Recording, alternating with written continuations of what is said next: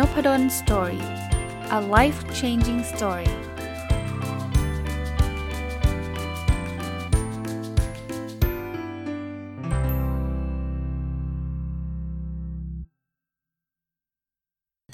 สวัสดีครับ ยินดีต้อนรับเข้าสู่นพดล Story Podcast นะครับ วันนี้ตามสัญญาเนะเมื่อวานผมเอาเรื่องราวที่เกี่ยวข้องกับบุ๊กคอย book club ที่ผมจัดเป็นครั้งที่ 12 นะครับ แล้วผมก็เล่าหนังสือให้ฟังนะ แล้วก็ติดไว้บอกว่า สำหรับหนังสือที่ผมนำมาแชร์ ขอจะแยกออกมาเป็นอีกหนึ่ง episode เลยแล้วกันนะครับ เพราะว่าเราชอบแล้วก็น่าจะมีเรื่องราวที่มีรายละเอียดได้เยอะหน่อย เพราะว่าเป็นหนังสือที่อ่านเองนะครับ หนังสือที่จะนำมาฝากวันนี้ชื่อว่า Playwork ทำงานให้สนุกเหมือนเล่นนะครับ โดยคนเขียนนะครับโอ้อ่านชื่อจะไม่รู้จะอ่านชื่อท่านถูกหรือเปล่าครับ เดี๋ยวผมไปดูข้างหลังเป็นหนังสือแปล เดี๋ยวขออนุญาตนะถ้าเกิดโอ้ อะเอางี้พยายามแล้วกันนะครับปิออ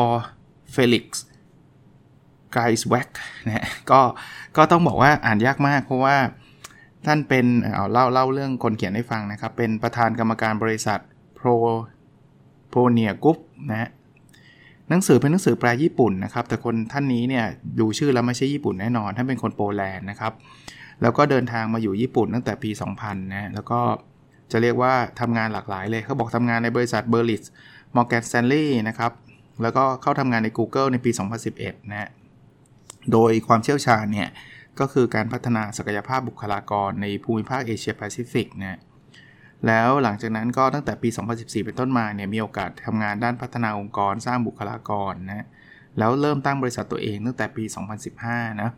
ก็ตอนนี้อย่างที่บอกนะครับ Pronoia Group เนี่ยก็ก็เป็น เป็นเป็นประธานบริษัทเลยนะครับ แล้วก็เป็นหัวหน้าระดับสูงฝ่ายวิทยาศาสตร์ของบริษัท Motify นะซึ่งบริษัท Pronoia Group ให้บริการที่ปรึกษาการปฏิรูปวัฒนธรรมองค์กรนะเล่ามาตั้งยาวนะ คือผมชอบ concept ครับ play work คือเปลี่ยนงานให้มันให้มันเหมือนกับการเล่นนะครับ หลักการหนังสือเอาเอาภาพรวมก่อนนะครับ หนังสือคร่าวๆเนี่ยก็คือมันจะเป็นลักษณะว่าเอ๊ะจะทำยังไงให้เราค้นหาตัวเองนะครับทำงานให้สนุกเหมือนเล่นนะ ผมเล่าแบบนี้นะครับ หนังสือเล่มนี้เขาก็เขียนมาเป็น step สั้นๆนะครับ4 step นะ 4 step แบ่งกันเป็นบทๆนั่นแหละครับนะก็เริ่มต้นเลยนะครับ อยากที่จะทำงานให้มันสนุกเหมือนเล่นเนี่ย step แรกเนี่ยเขาใช้คำว่า self awareness หรือถ้าแปลเป็นไทยนะครับก็คือ การตระหนักรู้ในตนเอง พูดถึงแปลลืมบอกชื่อคนแปล คุณพนิดา กวยรักษาแปลนะอะเริ่มต้นสเต็ปแรกกันนะครับ ตระตระหนักตระหนักรู้ในตนเองหรือ self awareness คืออะไรนะอย่างแรกเนี่ยเขาบอกว่าอาชีพหรือตำแหน่งไม่ใช่คุณเนาะคือแปลว่าสมมุตินะเราเป็นนักบัญชีเนี่ยมันก็อาจจะไม่จำเป็นว่าทุกอย่างจะต้องเป็นบัญชีอย่างเดียวนะครับ เพราะนั้นเนี่ยเราอาจจะมีความฝันในการทำสิ่งอื่นๆ อีกหลากหลาย คือพูดง่ายๆอย่างแรกตระหนักรู้ก็คือเราชอบอะไรก่อน อย่าเพิ่งไปบีบว่าฉันจะต้องทำบัญชีเท่านั้นนะครับ เราเรายังมีอะไรที่ชอบได้หลากหลาย แล้วออกไปกว้างกว่าการเป็นนักบัญชีทำบัญชีอย่างเดียว อันนี้ยกตัวอย่างนะว่าตำแหน่งหรืออาชีพเนี่ยมันไม่ใช่ตัวเรานะครับ ตัวเรามีสิทธิ์ที่จะชอบในสิ่งที่เราไม่ได้เรียนมา หรือจะชอบในสิ่งที่เราไม่ได้อยู่ในตำแหน่งนี้ก็ได้นะครับ อันที่ 2 ก็คือการเจะตระหนักรู้ตัวเองเนี่ยเราต้องพบปะผู้คนเนี่ย การพบปะผู้คนเนี่ยจะทำให้เราได้ได้เรียนรู้สิ่งใหม่ๆนะครับ ได้รู้ว่าใครทำอะไรแบบไหนนะครับก็บอกว่าพบปะผู้คนเนี่ยมันเหมือนกับการเอาม่านบางตาที่ถูกปิดโดยไม่รู้ตัวออกไปเนี่ยจะเราทำเหมือนเหมือนมองได้โลกโลกได้กว้างขึ้นนะครับ อันที่3นะครับที่อยู่ในสเต็ปนี้เนี่ยเขาบอกว่า อย่ามองหาสิ่งที่อยากทำสิ่งที่ชอบจากสิ่งที่ทำได้ อย่างที่บอกนะว่าสิ่งที่อยากทำเราอาจจะทำยังทำไม่ได้ตอนนี้ก็ได้แต่เราอยากทำนะ ถ้าเมื่อกี้ผมยกตัวอย่างนักบัญชีเนี่ย ถ้าเราจะมองหาสิ่งที่อยากทำจากสิ่งที่เราทำได้เนี่ย เราก็คงมองหาแค่ว่าเราจะปิดบัญชียังไงให้มันสนุกนะ ซึ่งมันแคบมากไงครับ จริง ๆ เราอาจจะอยากเขียนรีพอร์ตแล้วอยากจะทำอะไรเต็มไปหมดเลยก็ได้นะครับ เพราะฉะนั้นเวลาคิดเนี่ยคิดให้มันกว้างกว่านั้นนะครับ เขาบอกว่า ให้คิดย้อนไปถึงความฝันที่ยังไม่ประสีภาษานะสมัยเรียนหนังสือเราอยากทำอะไรเต็มไปหมดเลยนะครับเพราะนั้นเลือกเลือกสิ่งที่เราอยากทำเพราะขั้นนี้มันคือการการเซลล์อเวเนสคือการตระหนักรู้ในตนเองนะครับหรืออีกอันหนึ่งที่เราจะช่วยเราตระหนักรู้ในตัวเองได้ก็คืออฟังคำแซวจากเพื่อนๆนะครับ เพราะฉะนั้นเนี่ยบางทีเนี่ยเพื่อนเราอาจจะแซวเราว่าเอ้ยนายนี่เขียนหนังสือเก่งมากเลยนะอ่านี่คือการตระหนักรู้ว่าอ๋อจริง ๆ เรามีฝีมือเรื่องการเขียน เฮ้ย เราชอบเวลานาย present ว่านาย present นั่นคมมากเลยว่ะอะเราอาจจะมองข้ามสิ่งเหล่านี้ไปนะเราเป็นเราเป็นวิศวกรเราเป็นนักบัญชีเนี่ยเราอาจจะไม่ได้ไม่ได้มองว่าการ present เนี่ยมันเป็นสิ่งที่เรารักสิ่งที่เราชอบก็ได้นะครับโอเคนะถัดไปเนี่ยเขาบอกว่าให้เราลองใช้เวลาให้มากขึ้นนะในงานที่เราสนุกงานที่เราชอบ อย่างเมื่อกี้เนี่ยนะครับ ถ้าสมมุติว่าผมเป็นนักบัญชี แต่เพื่อนชมผมแล้วก็ตัวเองก็ชอบในการ present งานเนี่ย เขาก็บอกว่าเราลองพยายามหาเวลาที่ใช้ทักษะการ present เรามากที่สุดนะในขณะเดียวกันเนี่ยทักษะที่เราอาจจะไม่ถนัด เช่น สมมุติว่าการเขียนเราอาจจะไม่ถนัดนะก็พยายามลดเวลาในการเขียนในการทำสิ่งที่เราไม่ไม่สนใจหรือไม่ถนัดให้ให้น้อยลงที่สุดเท่าที่จะเป็นไปได้ คือมันมันคงปฏิเสธเลยร้อยเปอร์เซ็นต์ไม่ได้หรอกครับ บางอย่างเราอาจจะต้องทำแต่ว่าหลาย ๆ อย่างเนี่ยเราสามารถลดได้นะ พูดง่ายๆในในตอนนี้ก็คืออพยายามหาเวลาหรือหาโอกาสทำในสิ่งที่ชอบ แล้วก็ลดเวลาในการทำในสิ่งที่ไม่ชอบเนี่ย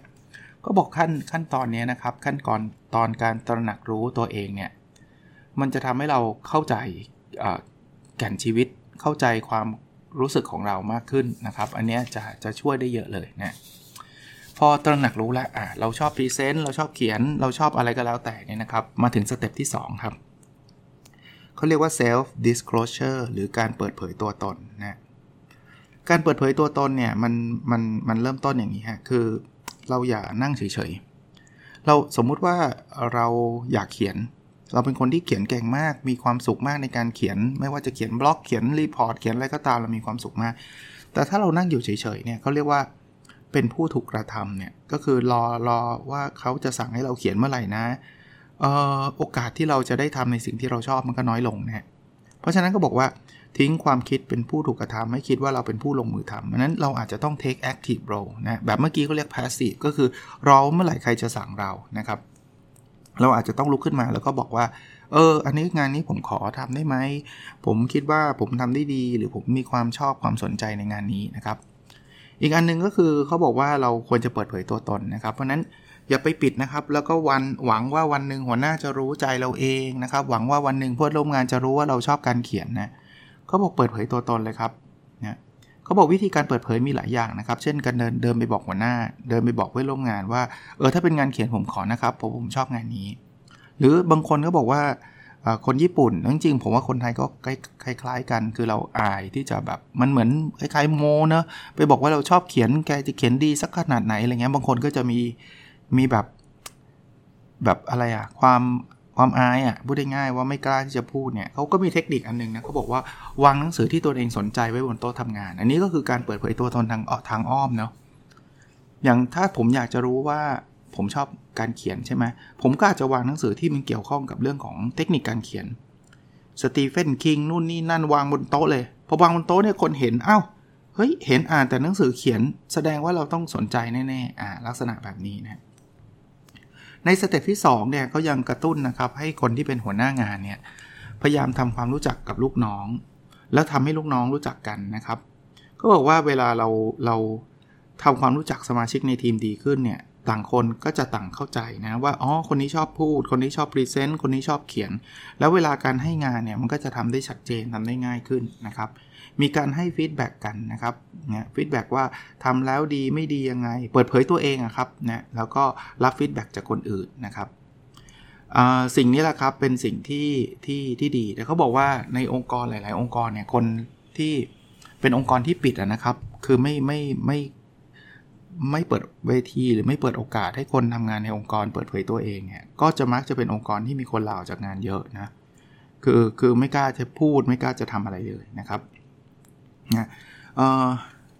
ส่วนนี้ก็เป็นส่วนที่สำคัญนะ เพราะนั้น step ที่ 1 ก็คือต้องรู้ตัวเองก่อนว่าเราชอบอะไร พอ step ที่ 2 ก็คือกล้าบอกคนอื่นว่าเราเราเราชอบสิ่งนั้นนะครับ เปิดเผยตัวเอง มาถึง step ที่ 3 นะครับ ก็คือ self expression นะครับ คือเปิดเผยอย่างเดียวไม่ได้ เราต้องแสดงความเป็นตัวเองออกมานะการแสดงความเป็นตัวเองก็คือเราเราต้องใช้ภาษาอังกฤษว่า deliver value ครับทำให้อีกฝ่ายหรืออีกคนหนึ่งเนี่ยรู้ถึงคุณค่ากับสิ่งที่เราได้ทำอะเมื่อกี้ผมยกตัวอย่าง เราเป็นนักบัญชีหรือเป็นวิศวกรที่ชอบนำเสนอ แล้วเราก็ไปบอกคนอื่นว่าฉันชอบนำเสนอ คราวนี้ถึงเวลานำเสนอเราต้องทำให้ให้ให้คนอื่นเห็นชัดนะครับ บอกว่าชอบเฉยๆ แต่ว่าพอเขาให้นำเสนอไม่นำเสนอนี่คงไม่ได้ใช่ไหมเพราะนั้นเซลล์เอ็กซ์เพรสชันก็คือลุกขึ้นไปแล้วก็นำเสนอ แล้วพยายามเน้นนะครับว่าคนฟังเราได้อะไรนะครับ มี value แบบไหน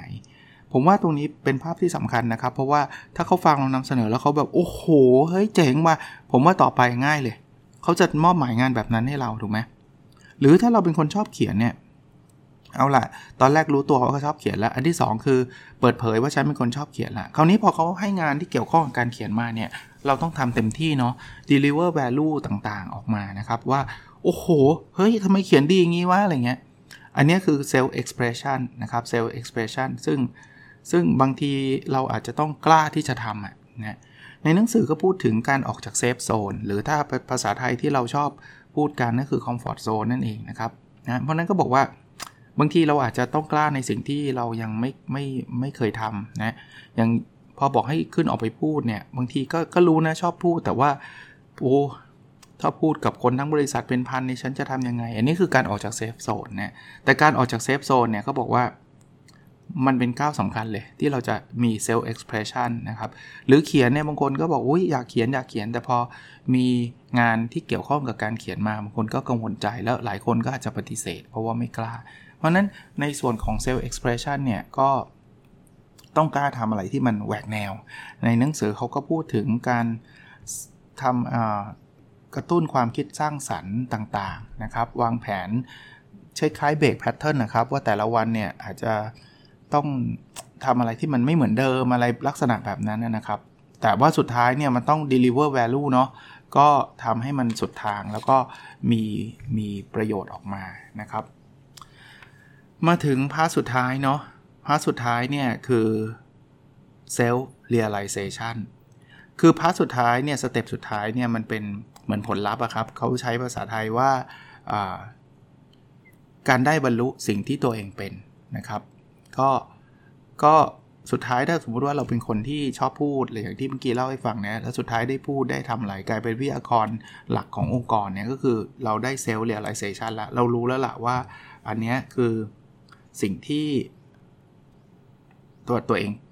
ได้รับนะหรือหรือเป็นจริง ๆนะครับ ในหนังสือมีกรณีศึกษาเนาะเขาก็บอกว่าเขาเขายกตัวอย่างคุณไก่เนี่ยเขาก็ผ่านกระบวนการแบบนี้นะครับนะเขาก็เริ่มงี้ครับเขาก็เริ่มต้นจากการตระหนักรู้ตัวเองก่อนเนาะ step ที่ 1 ใช่ไหมเซลล์ awareness นะครับการตระหนักรู้ตัวเองทำไงนะเขาก็เริ่มคิดว่า อ๋อชีวิตของเราเนี่ย ถ้าเราไม่เป็นตัวเอกแล้ว ใครจะ เป็นนะครับนะเสร็จแล้วเนี่ยเขาก็มีอะผมผมอาจจะไม่ได้พูดถึงกระบวนการแบบในหนังสือพูดนะ ผมจะแยกเป็นกลุ่มๆให้นะแล้วเขาก็มีการค้นหาสิ่งที่เขาอยากทำนะครับนะพอค้นหาสิ่งที่เขาอยากทำแล้วเนี่ยเขาในในหนังสือจะมีรายละเอียดอีกเยอะเลยนะครับนะเขาก็จะเริ่มเปิดเผยตัวตนว่าเขาอยากทำอะไรนะเขาเขาชอบหรือไม่ชอบทำอะไรนะครับ ทั้ง เขาพูดถึงทั้งที่บ้านและที่ทำงานเลยนะไอเปิดเผยตัวตนก็คือ self disclosure ใช่ไหมเสร็จแล้วเนี่ยการแสดงความเป็นตัวเองนะครับเขาก็เริ่มเชื่อมโยงงานหลักกับสิ่งที่อยากทำไว้ด้วยกันนะกำหนดหน้าที่งานด้วยตัวของเขาเองนะครับเขาเริ่มที่จะเปลี่ยนวิธีการทำงาน เช่นเลิกที่จะ present งานให้สมบูรณ์แบบ ใช้ความคิดสร้างสรรค์เข้ามานะครับ หรืออ สร้างสิ่งต่างๆ ที่เป็น value ขึ้นมานะครับ สุดท้ายเขาก็เป็นคนที่มีความสุขกับงานนะครับ รายละเอียดเนี่ยจะจะอยู่ในเล่มเนาะเพราะงั้นลองลองลองเข้าไปดูรายละเอียดได้นะครับ สุดท้ายเนี่ยเขาสรุปแบบนี้ครับเขาบอกว่าถ้าเราสามารถใช้คำว่า play work ได้ก็คือเปลี่ยนการทำงานให้เหมือนการเล่นได้เนี่ยเราก็จะสนุกกับงานนะ เมื่อสนุกกับงานเนี่ยเราก็จะทำงานได้ดีและมีความสุขนะครับ สุดท้ายเนี่ยอันที่เราเราชอบเราสนุกเนี่ยเราจะเข้าสู่สเตจของ flow นะ flow ก็เราเคยพูดกันเยอะมากเลยนะแปลว่ามันจะลื่นไหลอะลื่นไหลเราก็คือ เฮ้ยเผลอแป๊บเดียวห้าโมงเย็นแล้วเหรอเนี่ยนะผมว่าในในชีวิตการทำงานของหลาย ๆ คนเนี่ย ก็น่าจะได้ experience ได้มีประสบการณ์ของ flow มาบ้างแหละนะ ผมต่อยอดเรื่อง flow ให้อีกนิดนึงก็แล้วกันนะครับ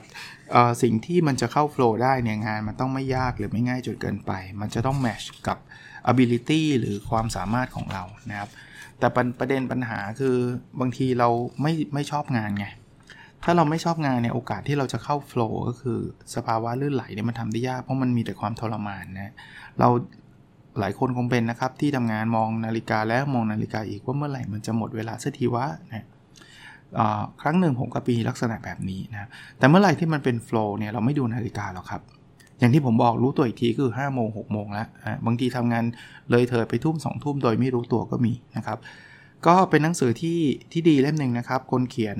อ่านชื่อท่านไม่ค่อยถูกนะภาษาอังกฤษผมสะกดให้นะ P I O T R นะครับนะอ่านผมอ่านว่าอะไร Piot นะครับ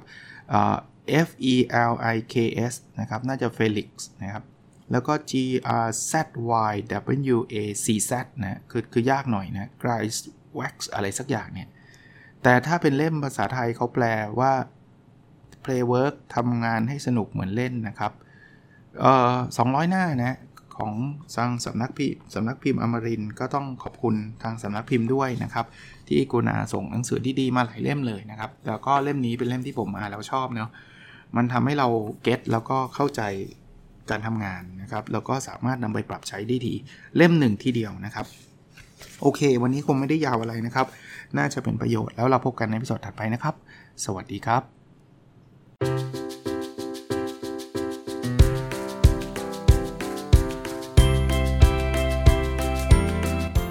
n o p a d o n Story a life changing story